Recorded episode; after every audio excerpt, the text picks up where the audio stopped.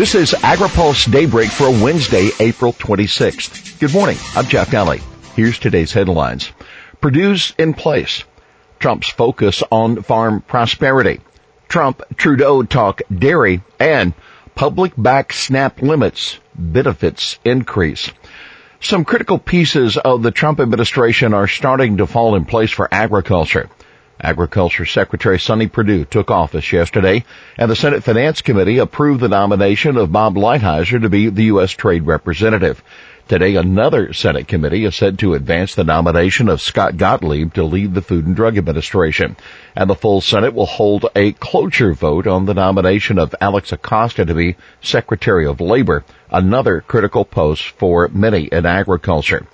Yesterday afternoon, President Trump held a roundtable with farmers at the White House where he promised to make agriculture and rural prosperity a focus of his administration. He put Perdue in charge of carrying that out. Trump signed an executive order assigning Perdue to lead a task force that will identify policies to promote economic development and improve the infrastructure and quality of life in rural America. The task force assignment includes finding ways to advance the adoption of innovations and technology for agricultural production and to ensure access to a reliable workforce. For more on the roundtable and Perdue's first day in office, plus an update on the congressional budget negotiations, check out this week's AgriPulse newsletter hitting inboxes this morning. Perdue is headed to Kansas City his first trip as secretary will be to Kansas City on Friday, scheduled to hold a town hall with producers, associations, and related businesses. The event is sponsored by the Agricultural Business Council of Kansas City. Trump, the wheat harvester, the National Association of Wheat Growers officer team made the rounds in Washington yesterday, meeting with Ray Starling, President Trump's special assistant for agriculture, trade, and food assistance, and top officials of the Office of Management and Budget. The National Association of Wheat Growers President David Schemm says the group tried to emphasize the president's strong interest in national security and the connection to food security. And for a real world view of agriculture, the growers invited the president, along with his son Barron, to visit Schemm's home state of Kansas and to ride in a combine harvesting wheat. Trudeau defends dairy policy. Trump and Canadian Prime Minister Justin Trudeau discussed their dispute over Canada's dairy policy yesterday amid concerns that the two countries are headed for a trade war. Trump appears to be linking the dairy dispute to his administration's decision this week to impose tariffs on Canadian lumber. The White House described the discussion with Trudeau as amicable. The Canadian summary of the call said Trudeau insisted that Canada would continue to defend its interests. Senate Agriculture Chairman Pat Roberts, Republican of Kansas, expressed concern yesterday that the lumber tariffs could backfire on the U.S. Roberts said, quote, I think that's asking for trouble. Commerce Secretary Wilbur Ross, appearing at the White House daily press briefing, downplayed the connection between the lumber and milk disputes.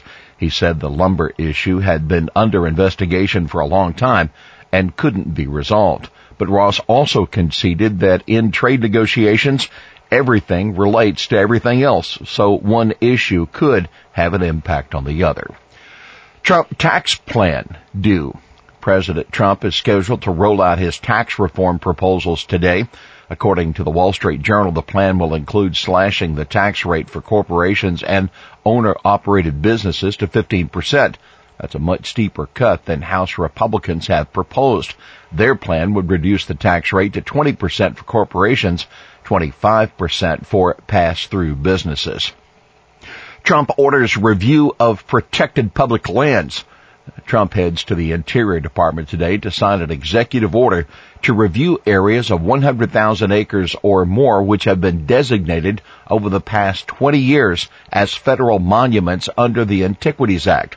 The law, first passed in 1906 under then President Theodore Roosevelt, has been used numerous times to protect natural resources such as park and conservation land. The designation has also resulted in the loss of jobs and public access in many areas. Interior Secretary Ryan Zinke says the review helps fulfill Trump's campaign promise to give a voice to state and local stakeholders, including ranchers and loggers, in conservation decisions. An interim report is due in 45 days, with a final report in 120 days. Colorado Senator Michael Bennet has already come out against what he described as an attempt to dismantle the Antiquities Act. This is yet another example of Washington thinking it knows what's best for Western communities, he said. Branstad gets confirmation hearing. President Trump's nominee to become the ambassador to China, Iowa Governor Terry Branstad, will finally get a confirmation hearing next Tuesday before the Senate Finance Committee. Trump announced the nomination on December 7th. Iowa Senator Charles Grassley says cotton is sucking on the taxpayer. Senator Chuck Grassley, the Iowa Republican who has frequently sparred with Southern agriculture interests on farm program eligibility issues, says he doesn't think cotton deserves to be made eligible for the price loss coverage program. A PLC provision for cottonseed is expected to be included in a congressional budget deal that could be finalized by tomorrow. Grassley said it will just mean the cotton people are sucking and sucking and sucking on the taxpayer. That's not very darn good, Grassley told reporters yesterday. They're getting all kinds of help from the farm program anyway. Cotton producers argue that they've been victimized by China's manipulation of cotton stocks and that the revenue insurance product related for cotton in the 2014 Farm Bill has provided little help for farmers. Survey. Public back SNAP restriction and benefit increase. A new survey indicates there could be broad support for both conservative and liberal changes to the Supplemental Nutrition Assistance Program. According to the survey, Americans strongly support restricting the use of SNAP benefits for sugary drinks and candy, but also would support increasing benefit levels. Large bipartisan majorities favor disallowing sweetened sodas and candy, the majority of those surveyed were opposed to banning the use of SNAP benefits for buying chips and snack crackers and ice cream. Survey participants were also given examples of benefits that people receive. 81% of those surveyed said the benefits should be higher when they were told that recipients living alone and earning $542 a month receive $140 in monthly SNAP benefits. There is quite a lot of bipartisan agreement on SNAP issues, said the report's chief author, Steve Kull, director of the University of Maryland's program for public consultation. Here's today's He Said It. I don't know about you, but I don't cage very well. That Agriculture Secretary Sonny Perdue. The Secretary's office suite at USDA has long been nicknamed the cage the suite's reception area is surrounded on three sides by windows that make it resemble a birdcage. Perdue told USDA employees he's going to conduct a contest in the department for a new name that portrays an openness and transparency. Well, that's Daybreak for this Wednesday, April 26th.